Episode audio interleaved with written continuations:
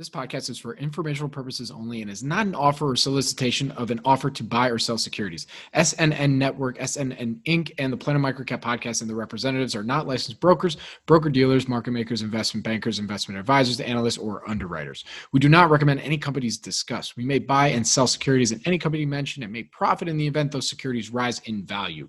We recommend you consult with a professional investment advisor, broker, or legal counsel before purchasing or selling any securities referenced in this podcast. Welcome back, everybody, to the Investors Roundtable. I'm your host, Robert Kraft. You can follow me on Twitter at Bobby K. Kraft. That's B O B B Y K K R A F T. And this is the, the dust after the storm episode. This is the, the aftermath episode after all the events of last week, from the Robinhood ceasing trading, the GameStop, Wall Street bets, uh, Vlad doing every uh, night uh, nightly show to talk about what happened. So, you know, today our goal is to kind of chat through some of the developments that happened and what that could mean. So I'd love to introduce our panel today. Uh, I'm going to go clockwise this time. At least for me, it's clockwise. We got Sam Namiri from Ridgewood Investments. What's up, Sam? Hey, Bobby. How you guys doing? How's everyone? All right. Thank you for joining us. We got Kevin Shea at The Good Prick on Twitter. What's up, Kevin? And The Good Prick is on mute this morning. I don't know why. He he's he's an O G and he still doesn't know to take himself off mute. Kevin, unmute yourself. Sorry, Robert. I forgot. mm. You forgot. All right. I forgot. You forgot. Well, thanks for having me again. Whatever. Uh, I'm gonna go back on mute. and we and also joining us today is the legend himself. He actually put out a great Ask Mister Wall Street that covered uh, giving his stuff. He doesn't do them a lot nowadays, but when he does, it's because of some significant events that happened. So he's joining us today to talk about what he saw in his vast experience in the markets. Uh, that was that was a good intro, Dad. What do you think? Shelley, Shelley, we got Shelley uh, Kraft from S N N. Thank you very much. Thanks for having me, and I can't wait to uh, download. All right. Well, I'm, Dad, I'm going to come back to you first. So let, let me give you kind of a, a few of the events that have happened. So we when we last recorded the Investors Roundtable, it was in the afternoon on Thursday. And that was before Vlad Tenoff, the guy who, who uh, founder, C E O of Robinhood, uh, went on Andrew Ross Sorkin's show on C N B C, Cuomo. Uh, I mean, he literally went everywhere and kind of had the party line. Uh, of uh, it was a liquidity issue, it was a capital issue. I mean, I think he's kind of changed the story a couple times since then. Uh, Robinhood has raised, a, a, I think, a couple billion at this point uh, to, to fund operations. Uh, Citron Research, a very well-known short research shop, has said they're stopped doing research uh, or, or stopped doing short reports, which is huge news. Um, so, I mean, there's a lot to kind of digest since then. So, Dad, you know, give us a, give us your synopsis. You know, what have you seen Uh, since everything that went down? So I can rely on history and, you know, go put yourself into the mind of people who short stocks, you know, and what you're going to find is some of the best talent you'll ever find. They're quality research.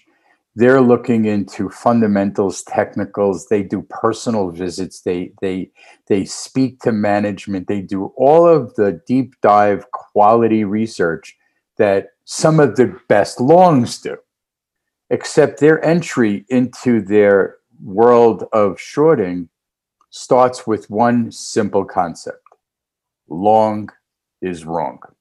So when they start to play into the market and they start to analyze where they're going to place their bets, I always said, you know, when you short a stock, what happens?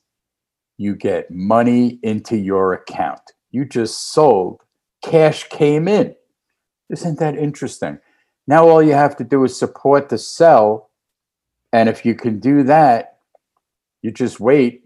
And just like a long player that has a, you know, commitment to his position, so too does the short.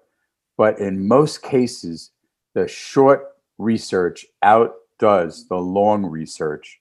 And in a short squeeze, like the running of the Pamplona Bulls against, you know, GameStop and all of that, it was really simple. You know, okay, let's find the best, the biggest short interest You don't have to be a genius to find the largest short interest.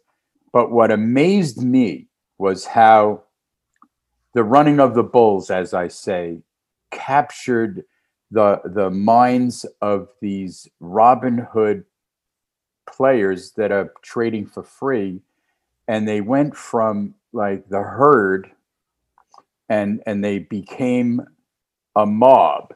And in between, they became a crowd and they shared information. And, you know, at the at the end of the day, as we say, what transpired was an attack on fundamentals. And that's basically what we saw. Sam, you want to jump in? Um, yeah, sure. Uh, I I think this is a very like interesting thing that's happened, because as a fundamental, you know, value investor, um, you know, obviously the fundamentals weren't here, and at some point it goes back to reality. But I I see this. It's it's interesting how short.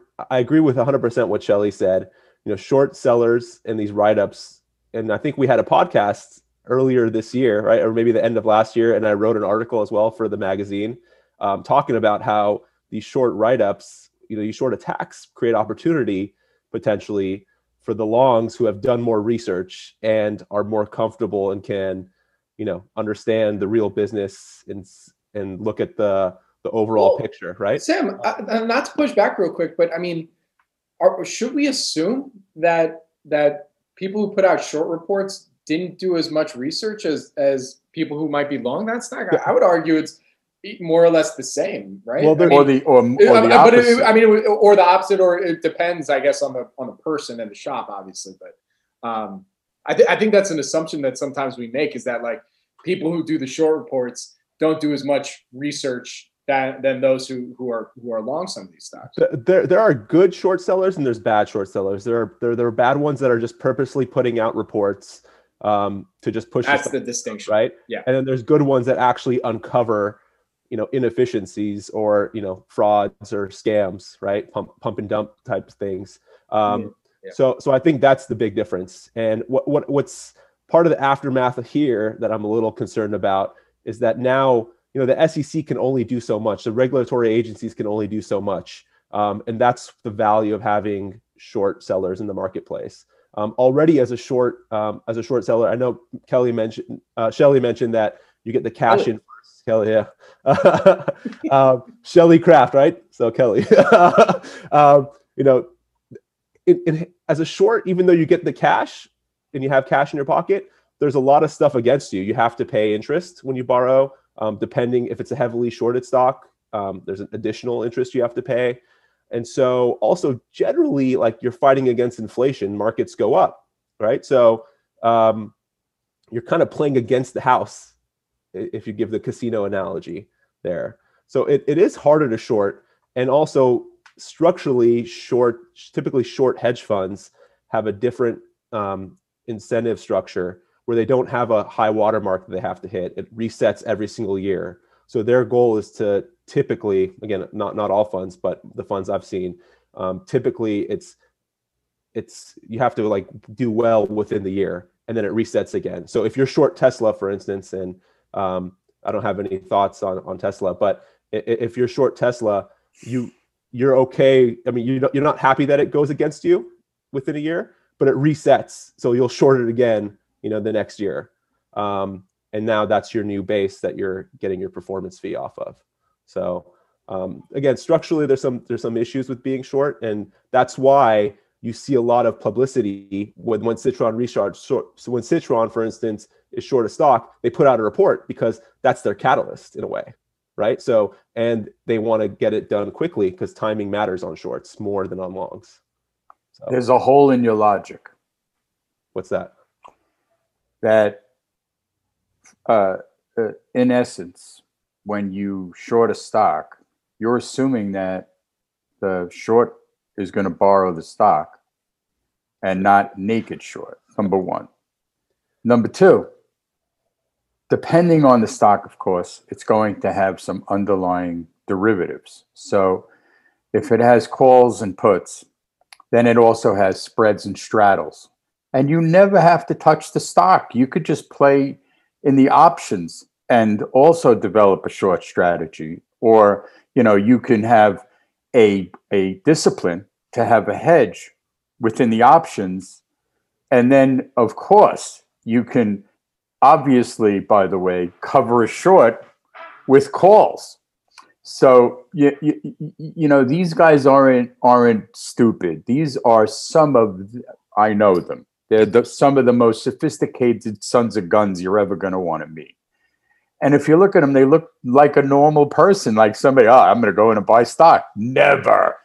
They, I'm telling you, it's it's the information chain of events that takes place in a short's life has their, their sector oriented. So in other words, if they're short game, right, they're looking at everything else in the same sector, and they may place a bet on some uh, across the whole sector. It's not just, yep. you know, it, it, the healthy um, get wealthy. So if you're if you're holding on to a position, whether it's long or short, you know, I always looked at hedge funds in my in my career on Wall Street as these guys are smart, but the underlying uh, uh, technology that they or, or the underlying sensibilities in their minds are that they can't lose. That's that's their mantra. We can't lose. As a hedge fund, we can't lose. So in other words, even when it came to the I P O market, which is a segue into what hedge funds do, they're getting the, they may short the entire stock, you know, in the open market. And then all of a sudden a registered direct comes out and they're online to buy in. And the day that thing that they go live trading the stock, their I P O buy is, is covering their short position. I mean, you know, nobody really examines that, but I see it all the time because in the aftermarket, the stock falls on its face. So, you know, go in and start to examine why that happens. And by the way, just so we understand, that has a one of some of the greatest effect on the health of the micro and small cap stocks, whereupon the short positions are generally large cap or mid mid to large cap, some small caps. So I just want to kind of, if we're going to really go into this shorting business, we we have to have a clear analysis of who your friends are. Kevin, you got a reaction to uh, some of the comments thus far? You, you've been a little quiet. Yeah, yeah. Uh, I'm a simple guy, and this is all way over my head. Uh, everything that everything that Shelley said, I would probably just, you know, nod along. And you know, I don't short. Kevin, I've been his, I've been his son as long as I know, and uh, I I was doing the same thing. Yeah. So you know, again, as I chose a long time ago not to short, I chose to not have margin. I try to keep it simple. I don't take options because I know I'm a big loser. I know that the people that Shelley is talking about are after me for my money, and I'm staying the hell away from them. I don't even want to play their game. And so to some extent, I mean, I see this thing as kind of an, an interesting tennis match to watch. You know, back and forth. And I, I, I did a small poll uh, just recently on Twitter asking people if they're already over this thing. I am.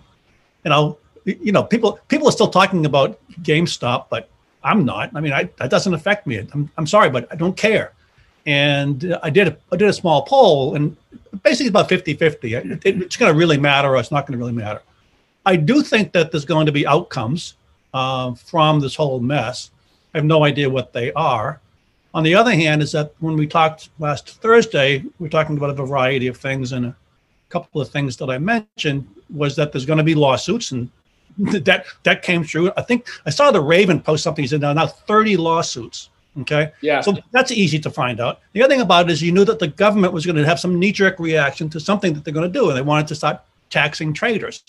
So, you know, you can, I mean, Kel, uh, Shelley and I are, are uh, of the same vintage, and with, we can look back in time and sit down and say, this, speak, speak this shit's yourself. happened before. Kevin, speak you know, to yourself. And it's going to happen again. You know, so we knew we knew that the government was going to step in just because of like that's what they always do in, on crises like this. I mean, they just overreact. knee-jerk reactions and things of that I mean, type. Yeah, like that's that's something that I, I think. I mean, I, I don't. I, I just don't under, I just don't know what could be done here. You know, what kind of proposals can be put in place? I mean, I've seen everything from now a tax on trading, yeah. which I, I think has been talked about yeah. for much longer than just this was just kind of a, a catalyzing event to have that yeah. conversation again. Yeah. Um, I don't know what. I, I honestly don't know what that would do. I, I you know.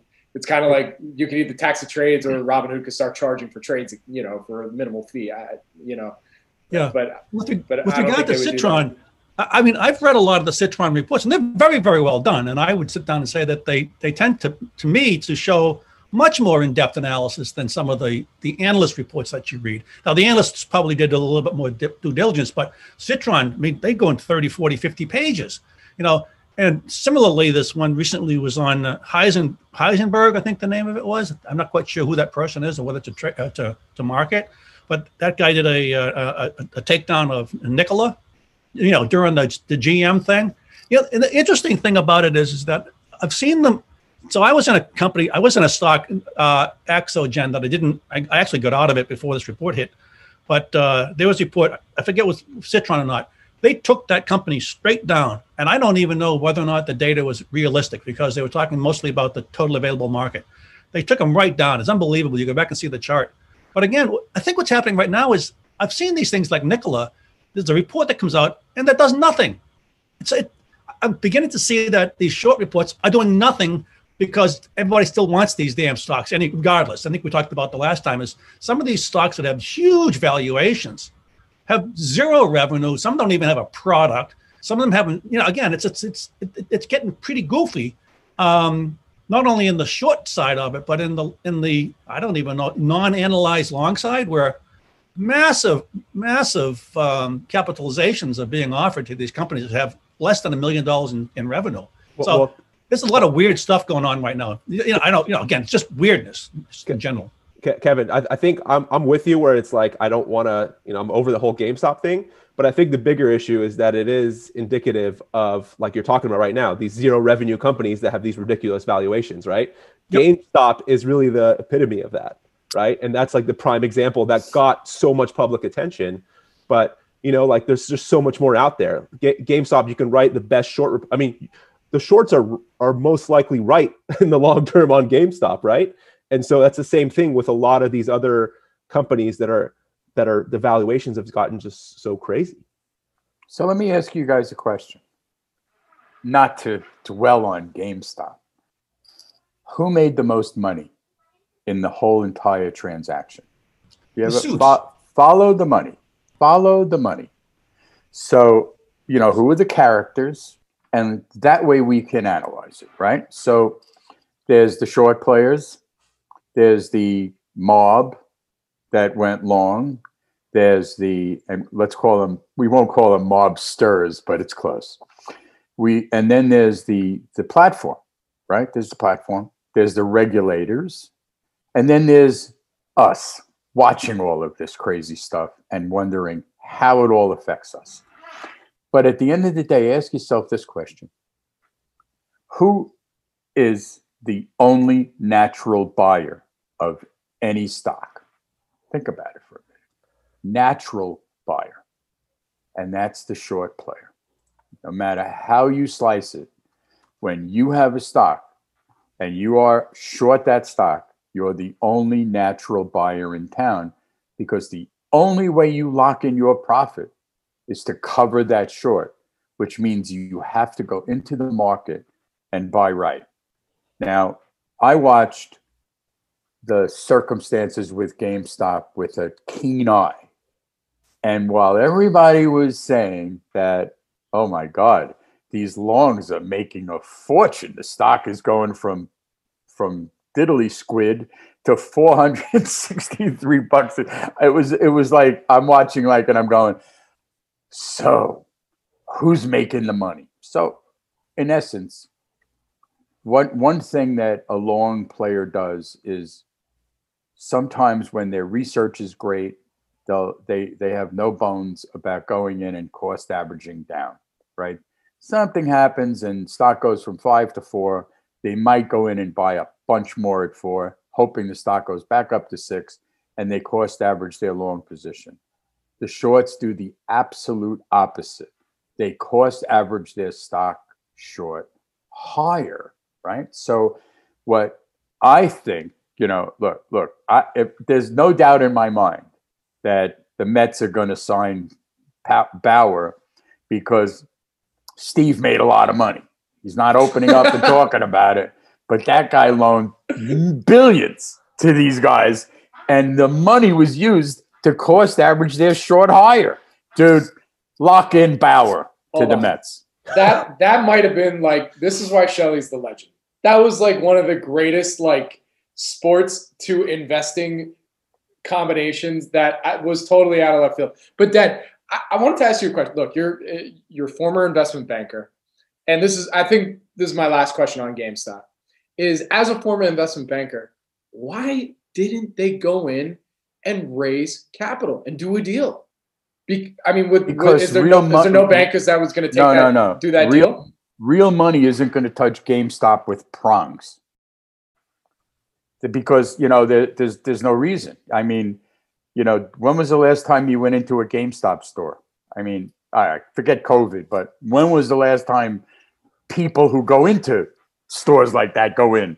Because they everything they can do, they could buy it online, and and look what's happened to real estate in the in the retail world. I mean, come on, you know, it's over and done with. So when you you know, I mean, what are you going to do? Put a put an exercise gym in there? I mean, you know, these these mall owners are are dying on the vine, and GameStop ain't helping anybody. And it's never been an anchor in, in any kind of store world. So at the end of the day, that's a dying quail. Why touch it with prongs? You know, there's no right, no money but, in it. Yeah, but there there's a bit of brand equity. I mean, there's there they could do a complete pivot, maybe with the right amount of capital. No, the, the, these are just things that have been out there and said in, in amongst the FinTwit universe as like ways in which maybe they can make it work. But I mean, as you said, like if, if they're just going to invest solely in that business, I mean, you're right. Like I think everybody I know who's a, a gamer, I don't know, the, I don't think any of them have stepped into a store in the last like five years to buy a game. Unless it was just to resell because they can make, you know, they sell it on eBay or something. Remember Blockbuster? Yeah, Blockbuster. Hello. There you go. Bobby, why would you think that GameStop could actually go out and, and raise funds when this thing is going stupid crazy the way it is? I mean, oh, why would I don't, institution, I don't really knows, but why would an institution even belly up to the bar when this thing is obviously ridiculously priced? I mean, I understand that when, when you have something like a uh, like a bio a biotech company that just got approval for something, it's almost inevitable that they that the that the, uh, the the financing, the secondary, comes out within days of the announcement of the of the I N D or anything anything that basically proves valuable to them. So I can understand that, but I have no concept of why you think that somebody who's the smartest guy on earth would chase down and fund a company like uh, like GameStop. Oh, Kevin, Kevin, to be clear, to be clear, I don't. I, I, I, that that was just some, that that was hold, just a hold. question that's that's been put out there. Let me like, let me let me ask. Why you guys wouldn't they, especially thinking about sorry, Dad, one because especially Kevin, you brought up a good point. Like especially when we think about microcaps, especially in the last like twelve months, you know, talking biotechs, any biotech that meant to put out a press release having to do with COVID within, I, like I jokingly within minutes, they had a secondary. Right? They put out news that they were raising capital. So that's why that was also, you know, at, coming from the microcap lens, that was another reason why I was like, okay, well, let's ask that. It, it's like a logic step, logical step of like, well, you know, especially because of where the valuation is, it's a dying business. Like, well, is that a possibility? So how do you, how do you know they didn't raise money? How do you know? How do you know they didn't file a shelf registration? How do you know they didn't do an at the market? That's what how do you know they didn't do a registered direct? Or even worse, how do you know insiders didn't take advantage of selling stock into this too? Because I, I would even have. under even under one forty-four, th- they still could have got out of some stock. My guess is they did. That's they did. And it was like a the sun came up. They got out because they've been sucking wind. All of a sudden, they rode the crest.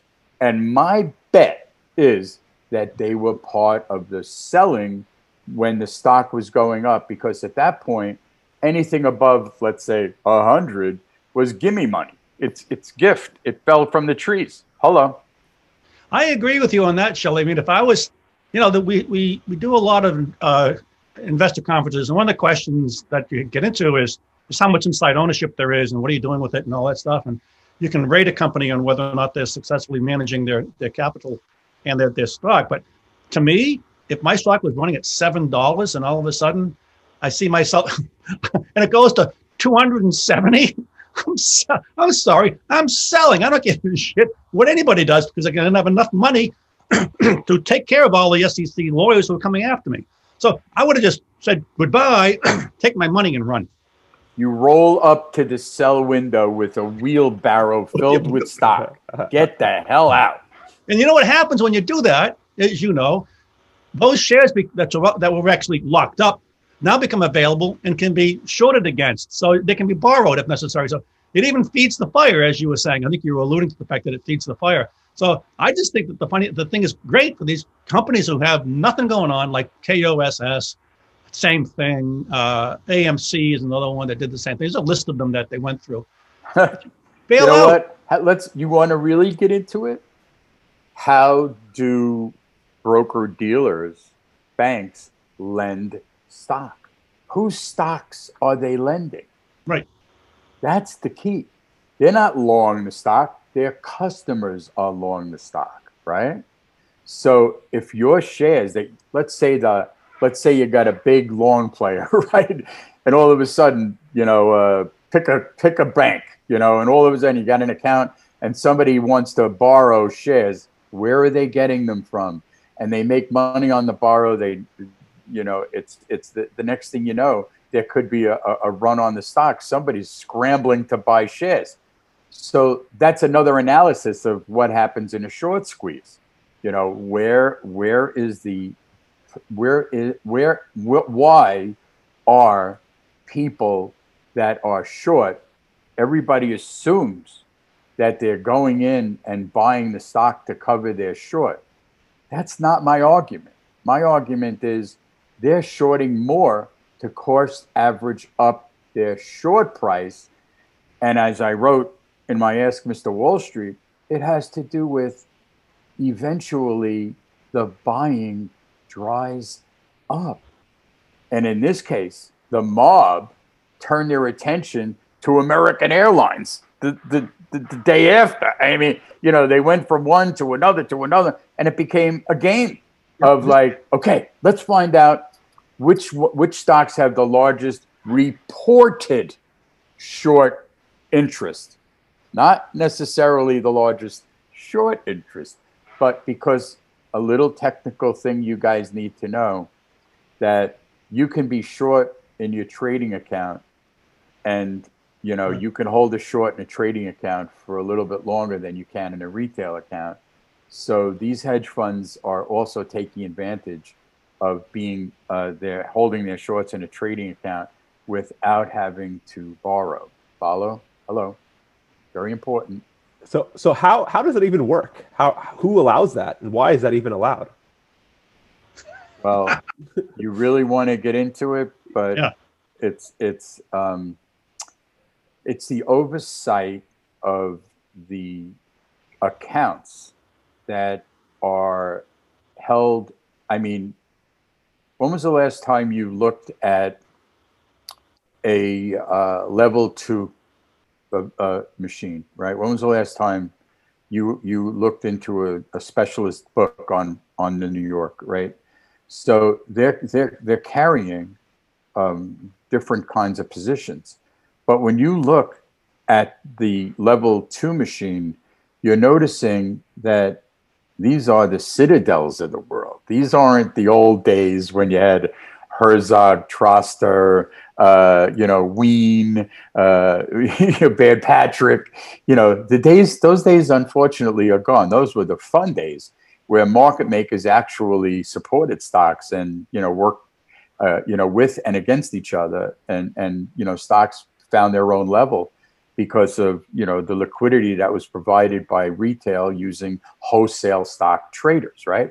Now it's a matter of, you know, how many tenths of the point between the stock going from one hundred to one hundred one, that was eleven million shares traded. You know, I, I mean, the, things are happening so fast that, you know, the regulatory authorities are trying their best to keep up with it, but I don't think they are, and I don't think they can. So I, I, I, I hand off uh, to the sake of keeping the conversation going that it's pretty much an unknown, or if you really want to get into it, let's look at why there's lawsuits against, I won't say poor old Robin Hood, but why are they going after Robin Hood? Who who lost money?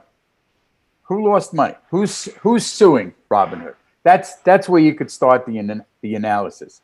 Is it investors who lost money, who are grown, uh, you know, can be grown adults? I mean, who lost money in Robinhood? It was investors. So they're get banned now. Now the law firms are banding together and going and forming class action lawsuits to sue Robinhood on behalf of this uh, retail investor class. Oh, at the end of the day, uh, you know, I, I see this as a uh, expensive lawsuit for Robinhood, but uh, they they will absolutely prevail at the end of the day because they didn't do anything wrong that wasn't caused by regulators that were pressured by the hedge funds. You know, you can't let these you can't let this mob keep shorting us. Uh, you can't do this. You know, and you know the money talks and the money drives the game. So um, that's that's kind of my philosophy. So net net, do, do you guys feel this is a positive for for Robinhood or negative with the P R? You know, bad P R is sometimes good P R. You know, free it's free press. Well, I, I think I think I think the bad question, news. Sam. I think the bad news is not, you know, necessarily uh, uh, doesn't work in or, or in their favor or not. I think what what really makes them weak at the knees is the pressure that the regulators put on them uh, and allowing investors to sell one share or buy two shares. I mean, what the hell was that? You know, to me that, you know, if, if the lawsuit is based on the restrictive covenants that were placed on these retail accounts by, by uh, uh, uh, Robinhood, well, who did that? They didn't self-impose that. Somebody came at them and said, hey, guys, we're either going to pull your funding or we're going to pull your license. Which way do you want to go? And if you read the story behind that, that's exactly what happened. So you're arguing what I thought, if, I correct, if I'm correct, is that the, the reactions that you saw from the Robinhood management was pressure that was put on them because they were told they were going to be sued. I mean, that was, they didn't act. They, they didn't act on their own kind. They acted because they were getting tremendous amount of pressure from somebody behind the scenes, and I think you know who they might very well be. It's called again, Citadel. I don't know why anybody C D E L on the box. That's who put that. Who that? That's their. And all right, so let me tell you how how how does hold on, Dad? Hold on. To be fair, he publicly he did publicly say that he he was getting no pressure from outside sources, that it was his own decision. I'm just, I'm just letting the public know that that was what was publicly said. But we all have, we, I think we can all agree that that's that's. Probably I'll tell you what, bullshit. As, as they say, if you believe that one, I'll tell you another one. Yeah, exactly. Yeah, right. I, I, bullshit. No, no. Yeah. Ha, so, so hold on a second. This one you're going to love. If Robinhood is not charging for trades, right? That means it's free, right? So. How does Robinhood make money? Let's look into the analysis of how Robinhood is killing it, right? So they're earning money off of your capital balance held by Robinhood, right? That's that's a that's a big number, right? That that's not the real number. The real number is, where do they send their trades? Remember, it's a retail firm that's not a market maker. So they have to give up all their trades on an agency basis. That means they're, they're getting paid by whoever they send their trades to, so that that firm, like a Citadel, could now trade it and make money trading it. And look, there's no laws about how one trader could make money against another trader. But if they don't have the supply or the buy, you know, you either, the only reason why you make money in trading is based on volatility. So if you don't have a buy order or a sell order, you're standing on the sidelines fiddle farting. At the end of the day, when you get, when you send your trade to a Citadel, Citadel is paying you for that trade. That money adds up incredibly fast. And that's why there's a relationship between these giant speed traders, these giant, you know, they don't, they don't, to, to, to the Citadels of the world, they don't know the difference between I B M and crapola. They, they don't care. It's just a simple number to them. So the, to drive the revenues of Robinhood is, if they made more money that day on getting feed fed by the trading firms that they were sending the trades to, than uh, you can possibly imagine. She- Shelley, full disclosure, are you long crapola? Uh, I if if you if truth be told, I got a lot of crapola.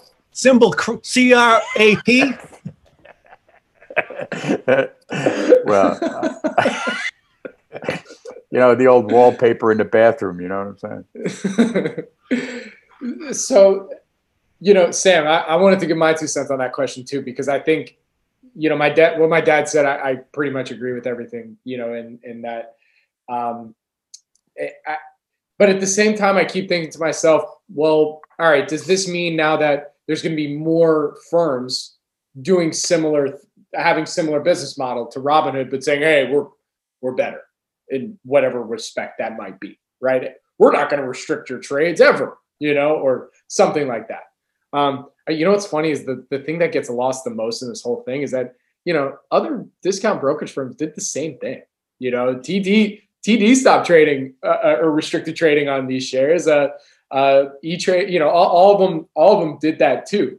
It's just Robinhood's getting the most uh, visibility on, on, on this happening. But, you know, I, I ultimately think that Robinhood, I mean, look, you, you have enough money, you're going to be able to pay for great crisis management P R, which I'm sure they, I mean, they, they paid up. They paid up for some good, good ass crisis management payoff P R. And so, you know, they're, they, you're seeing the dust kind of settling as a result of a lot of that type of work. You know, the guy, Vlad, has been coached like crazy. He's probably getting coached like crazy right now for his upcoming uh, Senate hearing.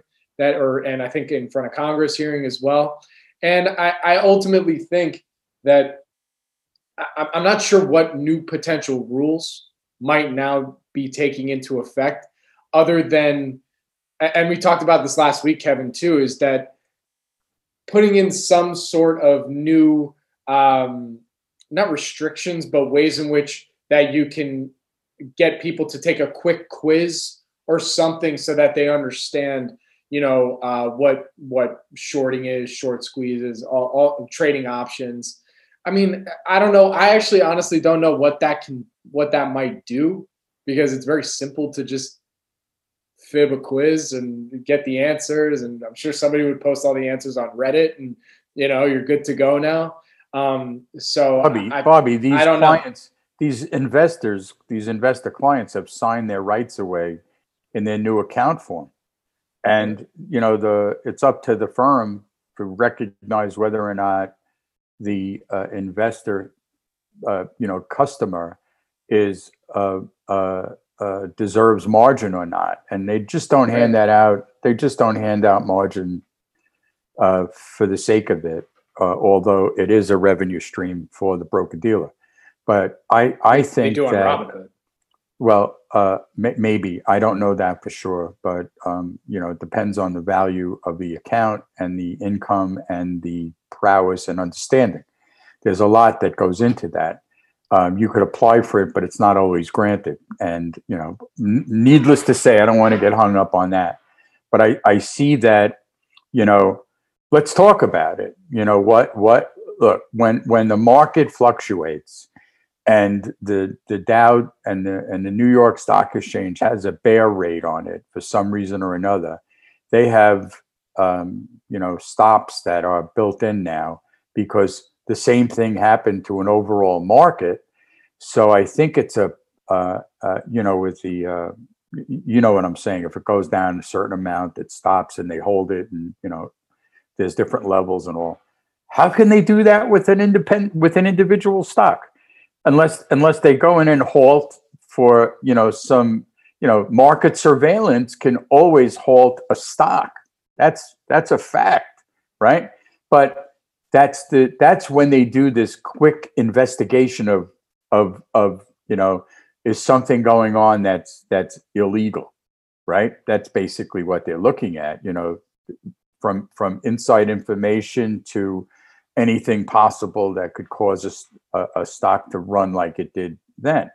But how how you know, once they determine that, you know, everything, you know, they call the players, they call the company, they call the market makers. You know, they call the trading firms, you know, and then they get their answers. No, I don't know anything about it. I have no idea why it's trading like this. Okay, we can, let's go. You know, let's start trading the stock again. What are you going to do? Say, you know, Jones, Smith, and Jackson, you can trade one hundred shares, but, you know, this guy over here that owns the Mets, he could do anything he wants. Hello. When do you, when do you start to look at this and say, where's the level playing field? And I think that's something that, you know, and by the way, if you think that the regulators have no clue, what do you think the Congress has? They have, they're clueless, period. End of story. Uh, I, so one thing that I think a lot of people don't talk about, Robin Hood's brought up a lot, right? But if there was, if it still cost eight dollars to trade a stock, how much less trading would there be right now? I mean, we talked about a tax earlier, right? About, about potentially taxing trading. But if it costs, there was some sort of transaction fee for retail traders to trade, you know, how many day traders would there be during this, this, you know, COVID crisis, you know, starting up, right? Sam, a, a lot Sam, less. Sam, there was plenty of this going on when the when the world also had uh, uh, you know, tr people have been shorting stocks uh, as long as uh, as Carter made liver pills. I mean, uh, uh, you know, it's a, it's a matter of like you you ba basically when, for instance, when I traded, I would have some. Don't ask how many trades, but we we calculated uh, uh, commissions. Right? We calculated ticket charges and we calculated other charges, right? So uh, uh, aren't, aren't uh, uh, commissions expenses? one hundred percent, I agree with you. But my, my point was like, if you look at message boards, for instance, people talk about trading like fifty shares, one hundred shares of like, it's like one hundred dollars worth of stock, right? Right. That's right. Not going to happen if you're paying eight dollars a trade.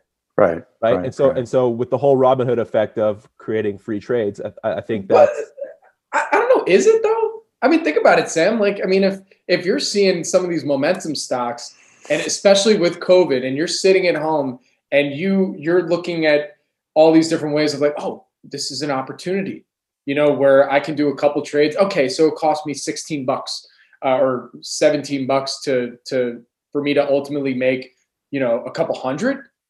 I mean, I don't know. I would do that. You know, on a round turn. It's called doing seventeen bucks on a round turn. That means you're paying half of it in, half of it out. So that's called a round turn. So if you have, for instance, a seventeen dollar round turn, uh, you know, you may have a two dollar ticket charge. So that's another four bucks on the round turn. So you're at twenty-one bucks. And so if you can turn that into a massive, you know, okay, for these guys, more than a hundred dollar profit, and you're in and out in one day, and you can go bark at the moon. And and by the way, when the market closes at four fifteen, not it doesn't close at four o'clock, by the way, fellas. It closes at four fifteen. It's called late trading action. Now, when you get into some of that and you start add up, add up how much money you just made, you take off your expenses and you take off your round turn, at the end of the day, you made money. Again, you're you're thinking about it logically. I was thinking it more like emotionally. When there's a when there's a cost, when there's a cost to do something, and you right. see that cost directly, you think differently about it. A lot of people, for instance, a lot of day traders these days, don't they don't think about the taxes they're going to pay, right? And they're like, "Oh, I got this gain. I made this much money." Nope. When the I R S comes after you and forces you to pay your taxes at the end of the year or the April of next year, you're you're going to be like, "Oh, man, this bill, I didn't think about this when I was doing that trade back in the day." So that's for again, the newbies. I mean, I mean, and there's a lot of them, don't get me wrong, but you know, cause th- I mean, there was a lot of really experienced day traders that were playing this too, that like, you know, they're, they're well aware of, of all this stuff is, you know, I, that's something that I've d- been trying not to like get lost on, especially when you're using the phrase like retail investors, you know, cause that has the implication that there's just, you know, it's all new investors, but like, you know, I like to use individual investors because I feel like that encapsulates all, like just not just newbies, but also people that have, are very, very uh, savvy and, and and experienced. And you know, I mean, they're they're they're licking their chops and stuff like this. You know, I mean, this is this is their dream, is seeing a ton of momentum and a ton of volatility. You know, I, I have to tell you a story. Um, I, it, it's just it's that it's that particular. This time. Is why everybody joined today, Dad, for your story. So okay, it's about so, it's about time. So when I was trading on Wall Street, I remember the day that I had a meeting with my accountant, and he said, "Shelly, don't you know that the I R S only takes into consideration your sell orders? So in other words, if you sold a million dollars worth of stock." They're looking at it as you have to pay tax on the million dollars. I said, "You just ruined my day." I said, "How do you fix it?" He goes, "Well, you have to match your buys with your sells, right? Not, Shelly, as good as you are, not every one of your trades is a positive earnings, you know, profitable trade.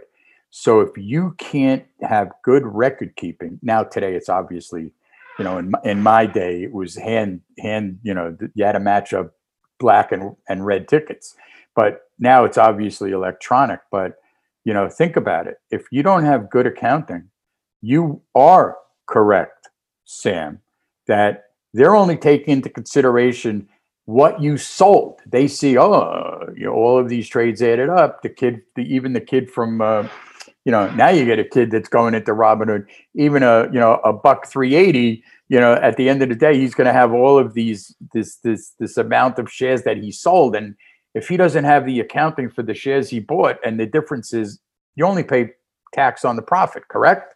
Well, if you're only showing one side of the transaction, you know, that's you're, you're bringing up like a super big point that a, a lot of these younger investors that have no, they're absolutely clueless on, on, uh, you know, what the ramifications of massive trading are. Uh, they'll find out it, it's around, I think it happens around April fifteenth, like about probably April tenth when they're dealing, when they're sitting with their accountant and they get the, uh, you know, the, what is it? I forget the name of the form. It's uh, K nine, or I forget the number. And, and it comes in and it shows, oh, wow, wow. I, I sold a million dollars worth of stock. Oh my God. Right. Dad, help me.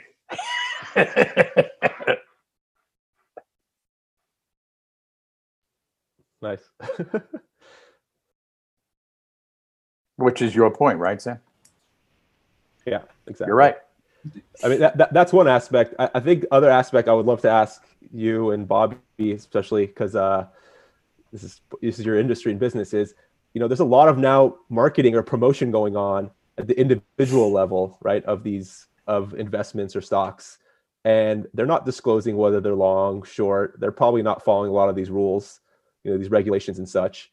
Um, h- how do you, as someone who obviously follows the rules, you know, a company that follows the rules, like, how do you think about that in terms of potential regulations going forward, or Um, like, do you feel like the S E C just has too many people to go after now? They're going to go after less people?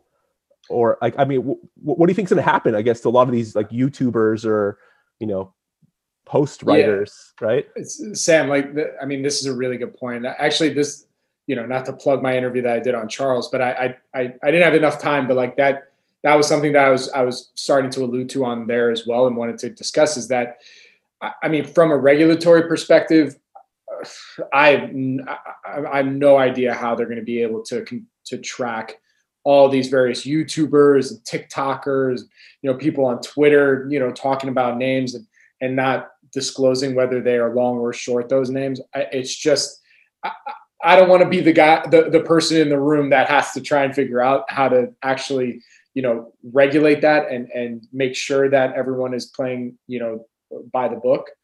Um, but I will say for investors, or at least people that are seeing this content out there, is the, the only thing I, you can say is, is best to protect them is really, you know, do your best to, tr- to do your due diligence to see whether or not that whomever is putting out that content, what their uh, position is, you know, or whether whether they are disclosing one way or another, or if they were paid by the company or something like that, you know, just just so that you have you you just you know, you know that that that's really the best thing in the short term that investors who are seeing that content can do.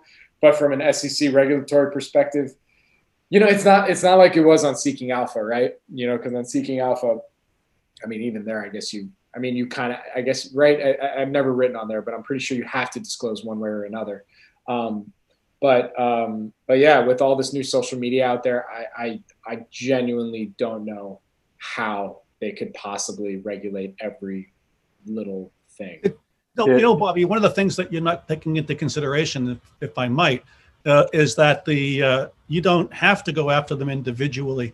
You just have to go after Twitter. And make Twitter, they, they become the policing agent for their own application, and they figure out a way of being able to do it. I don't think that the S E C would even want to get involved with it. Again, you can, I mean, everybody's pounding on, on Twitter and Facebook and these other social medias for any number of different issues as we have it, and this will just be another one. I mean, it, I, I certainly can see it being adapted by, you know, if, if Twitter can shut somebody down for saying some bad word, okay, then they can easily shut somebody down for writing for writing a a, a dollar sign, uh, a couple of symbols, and then saying them, then not including I'm long or I'm, I'm short. That's that's almost trivial. Okay, so to some extent, I think you're I think you're um, the the question might very well be more, I don't know, philosophical or something of that type, um, yeah. rather than rather than execution, because the execution of it's pretty right, Kevin. Like like how like are you how do you create a system where because really, we're talking about mostly these people that have, you know, a, are true influencers, right? That have, you know, the thousands of followers, hundreds of thousands of followers that are talking names, you know, because, um, you know, those are the people that you probably most likely want, would want to have rules in place where like, hey, you have this kind of followership. Or maybe there's a way it's like, hey, if you got a blue check mark next to you and you're going to talk a stock, you better disclose. I mean, Maybe maybe that's one way of doing it, but it, I don't think it's execution's the issue. It's the it's the need for it, the demand for it, the the the uh, the, the either coming from it's either being self-regulated, where and I don't think this is going to happen, where it comes from the individual investor who says I'm getting tired of being you know promoted to. I don't think that's going to happen. Um, to the regulators, to to somebody in, in government again. I think you know government will interfere with this thing the same way they interfere with everything else. So in many many cases. Uh, again, I will argue that it's not about how to do it. It's not about execution. It's about the will to do it. Uh, I think. I think. I think if the S E C goes after a few of these individuals and makes examples out of it, no. I think. I think that'll deter it quite a bit. Um, I also. I'm also kind of concerned, especially in the microcap space, that you know, however this ends out, it's going to deter a lot of people from microcaps as well too, which is, which potentially is something sad um, that could happen. So. That, that that's what bothers me the most is that they're definitely it's it's definitely happening. I mean, I, I can't point out to, to who or what specifically, but there definitely are people that are marketing and pumping these companies and not disclosing that they're getting paid by the companies and such. Um, which again, but, but that's going on forever and ever and ever. Also, Sam, I mean, the, the phraseology is called boiler room. I mean, it's it's been I mean, Shelley's been playing, not been playing, the, he's been playing in the game or watching the game for enough to recognize that it doesn't really matter what the form is of of the of the uh, um, tout opinion, but it does exist.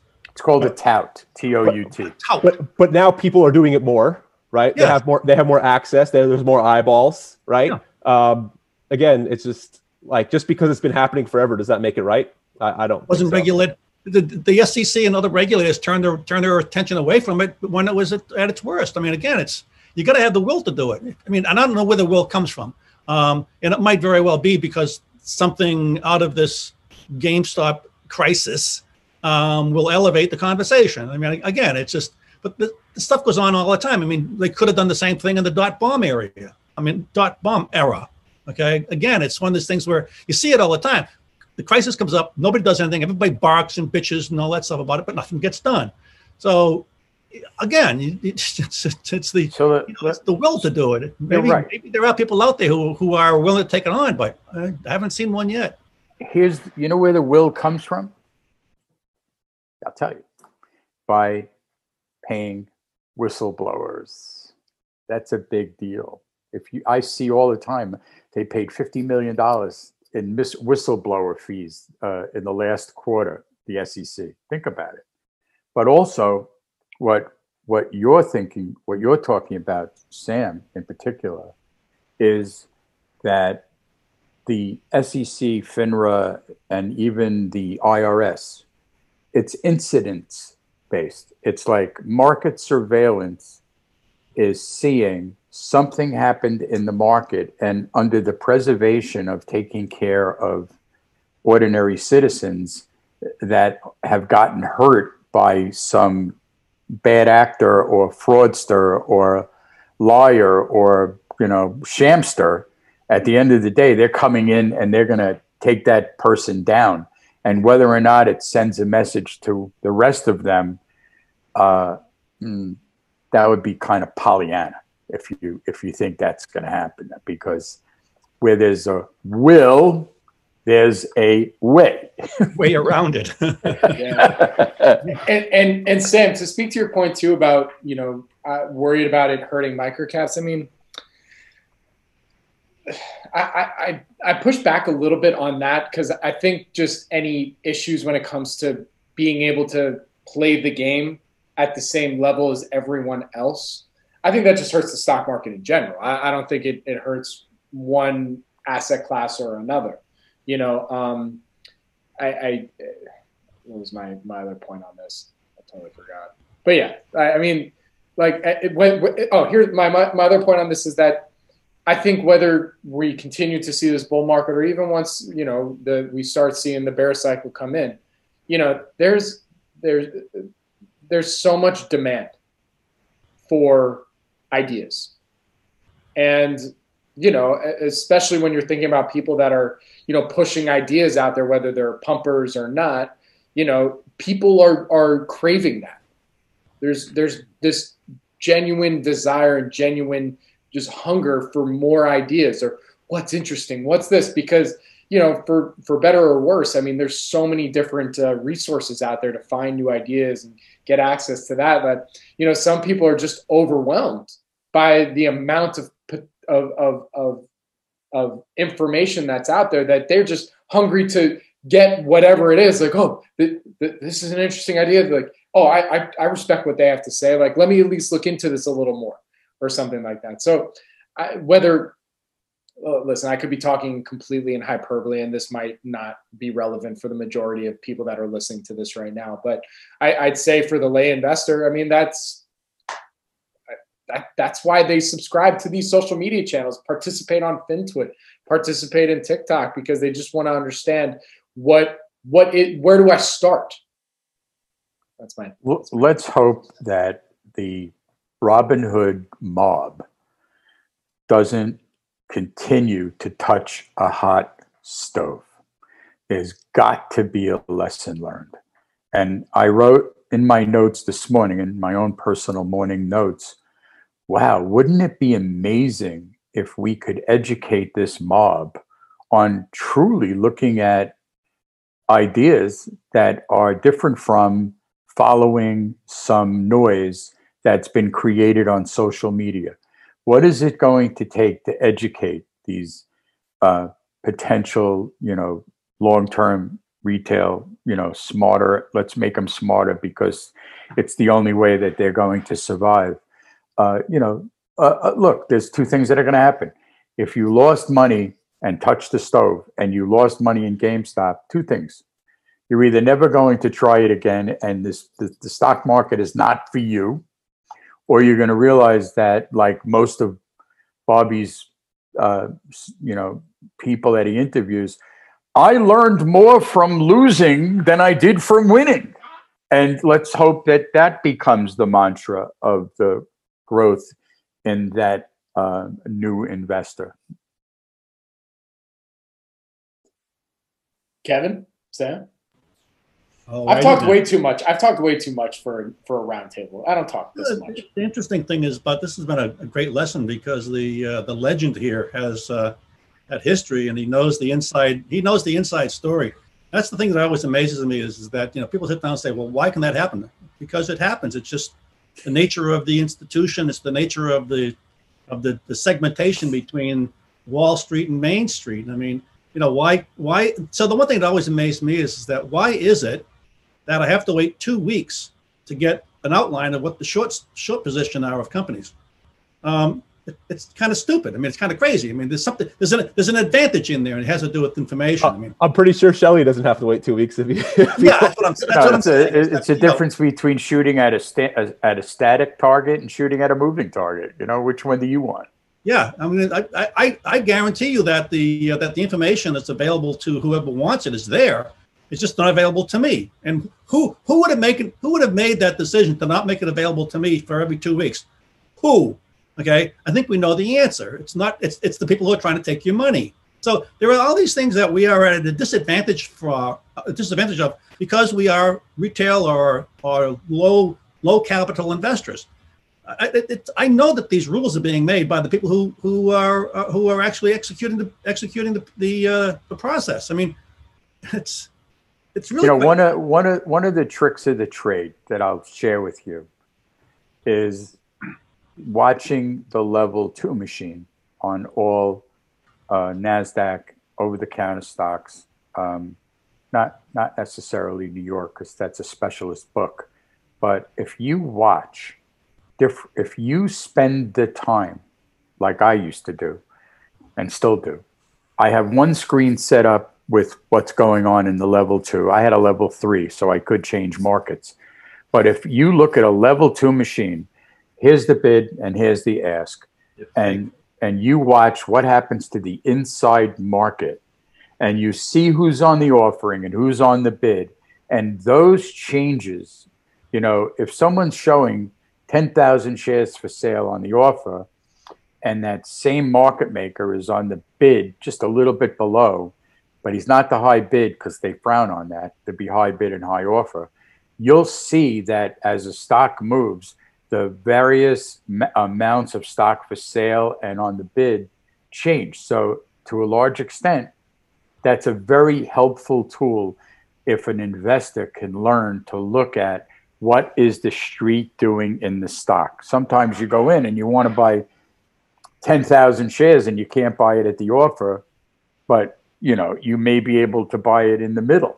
And, you know, there's a lot of tricks to the trade that day traders do every single minute, right? That, you know, that was one of my questions with Bobby uh, and, and a lot of his uh, very smart people come on his show.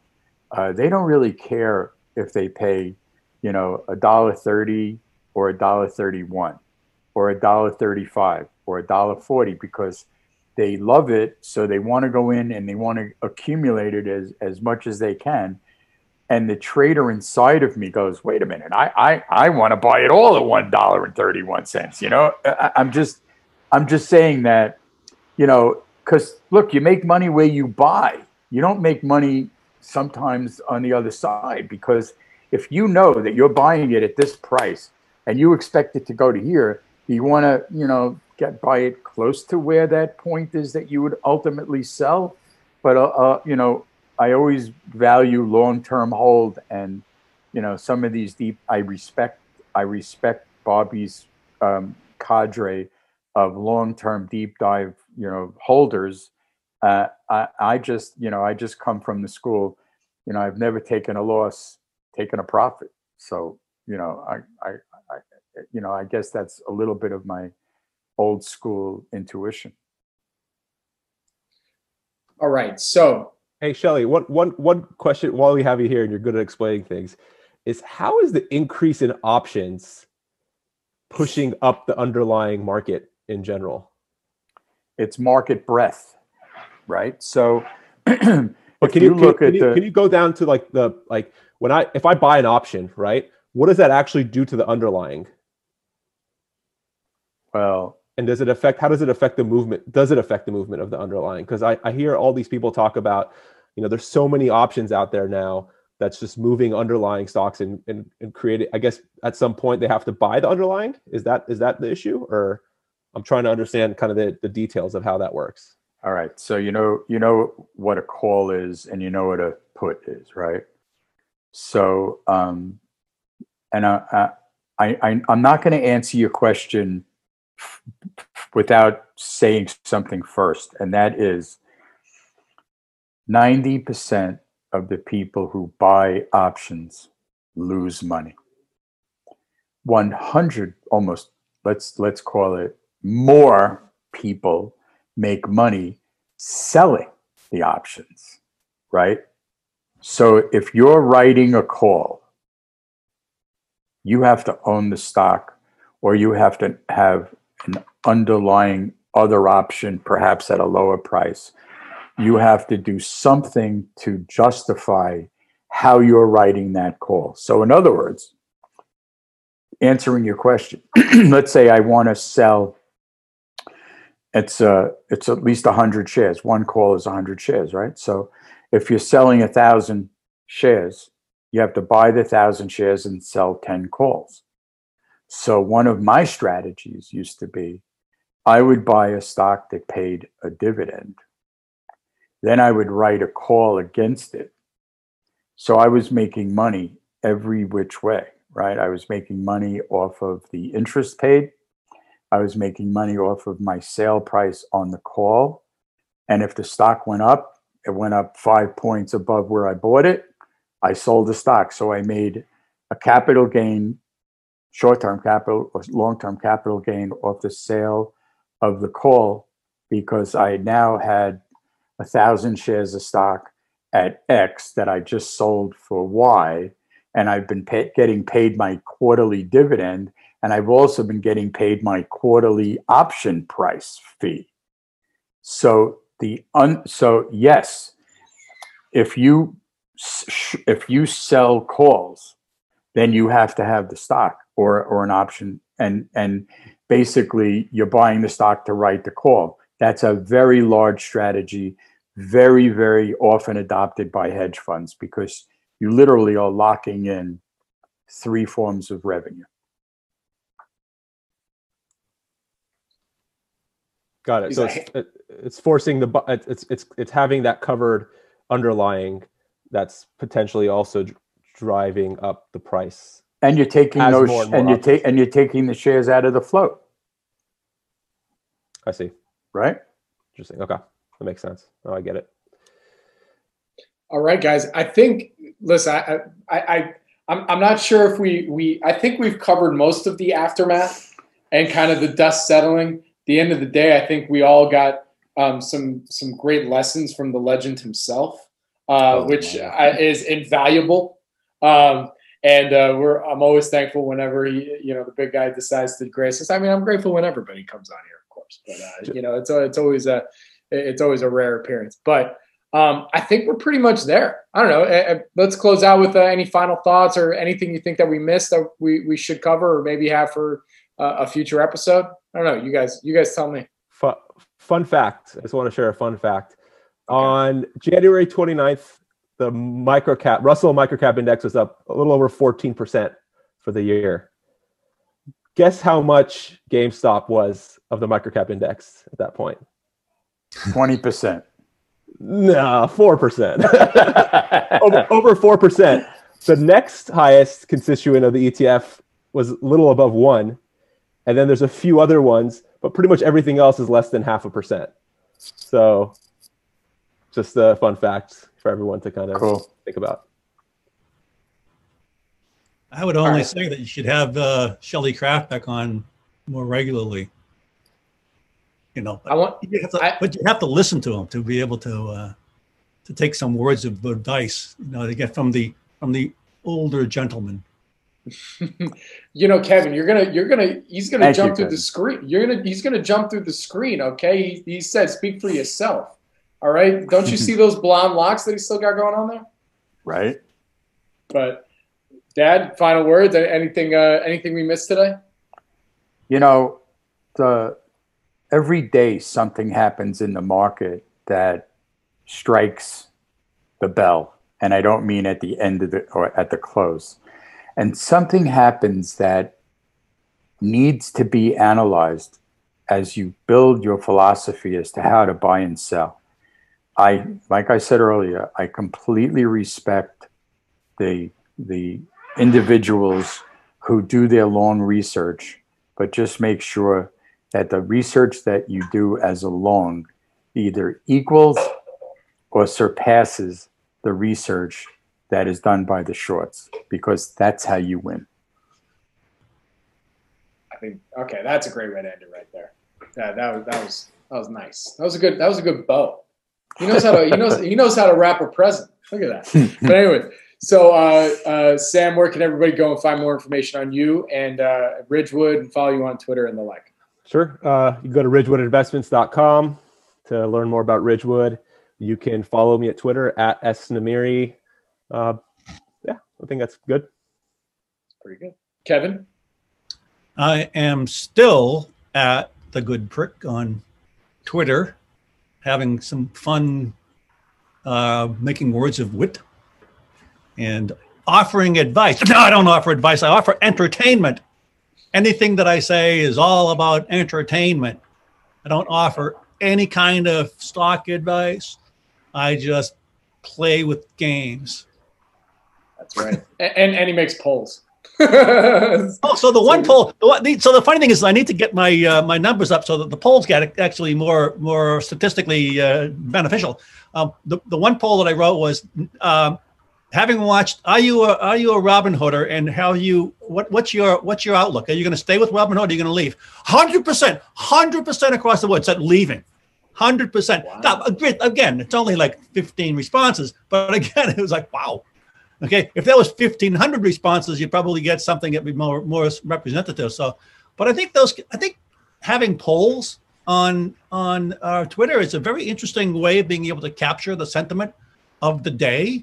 You know, so I, I'm getting wise to that whole thing. I just wish that the numbers would end up being significantly more, uh, significantly higher. And that way you can make some, you know, you can make some statistical assessments much, Kevin, much easier on that. So. Kevin didn't mention that all fifteen responses were all from his own burner accounts. I, I don't even know what a burner account is, by the way. Until this guy, this guy, this guy with the hair, the only guy here with the hair, actually told me. Burn, you know, to me, a burner is a kind of a dog, you know, Bernese. So, yeah, yeah, I, I, I'm learning all this stuff. Really, a burner I'm, is you thought a burner was a kind of what? No, is somebody one as, going as, the one, other, as the one person that actually talks about psychedelics on this show. I'm shocked to hear that when you think burner, you think dog. I'm pretty sure you think uh, Burning Man. Come on, Burning Man. Yeah, never been. See. Never been. One day. One day. No, no, not anymore. It's getting it's getting too corporate. Yeah. It is a I, crazy place, though, don't you think? I don't know. I haven't been. I'd love to go. That'd be fun. Yeah. You should go to a rainbow. You should go to a rainbow coalition if you want to do something even crazier. Yeah. Well, we'll talk offline about what that. Oh is. yeah, yeah, yeah. So all right. So Shelly, what, what you know, we got to build up your Twitter account now too. You know, I mean, uh, we, I mean, you're. You, we have a couple different accounts for you. So I, in, in lieu of saying which one it is yet, because we're going to, we're going to work on that for you. Right. Well, I'm, I'm ask Mister Wall Street for okay. a lot of guys know that one. Okay. And uh, the, the other thing I wanted to say uh, at the, at the end is that unfortunately a lot of these Robinhood um, uh, account holders are lost in Sherwood Forest, and it's time for them to see the forest from the trees, and they should probably listen more to Friar Tuck than they do to Robin Hood. There you go. All right, that's a great way to end it. So well actually, she- well said. So Shelley, Shelley's Twitter account is Ask Mister Wall Street. That's all at Mister Wall Street. Dad, you know, we're going to have to do a challenge like we do with Kevin. You know, he's at, we got him to five hundred followers pretty quickly. We're going to get you up there pretty quickly too. So uh, with that, everybody. I'm not at a, I'm not at a million yet. What, what goes on here? You're at a, you're at a million minus like nine hundred thousand. Don't worry. Or nine hundred thousand. And you know, words of which should actually be uh, accepted and just rocket you to the sky. Exactly. But, you know, people just sit down and, you know, I don't know. Very good. Anyways, all right, gentlemen. Thank you for joining us. Have a great rest of your day, and uh, we'll see you next week. It's a lot of fun. Thanks.